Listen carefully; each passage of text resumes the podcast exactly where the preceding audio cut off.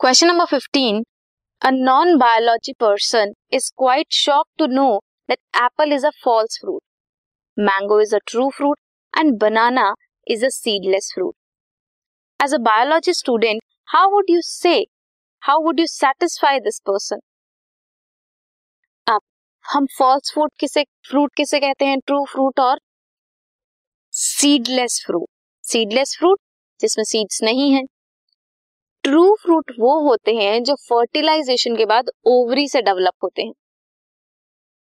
And false fruit जो ovary के अलावा किसी और पार्ट से डेवलप होते हैं।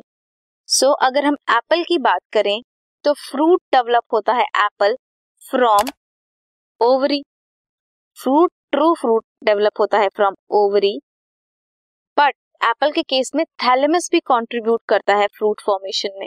इसीलिए इसे फॉल्स फ्रूट कहते हैं। So apple is a false fruit next is mango अगर हम मैंगो की बात करें तो मैंगो डेवलप होता है फ्रॉम ओवरी इसीलिए उसे ट्रू फ्रूट कहते हैं। Mango is a true fruit coming to banana banana develop होता है विदाउट फर्टिलाइजेशन सीडलेस होता है, इसलिए ये पार्थिनोकार्पिक फ्रूट है। Seedless fruit parthenocarpic fruit this is question number fifteen this podcast is brought you by Hubhopper Shiksha Abhiyan अगर आपको ये पॉडकास्ट पसंद आया तो प्लीज़ लाइक शेयर और सब्सक्राइब करें और वीडियो क्लासेस के लिए शिक्षा अभियान के यूट्यूब चैनल पर जाएँ।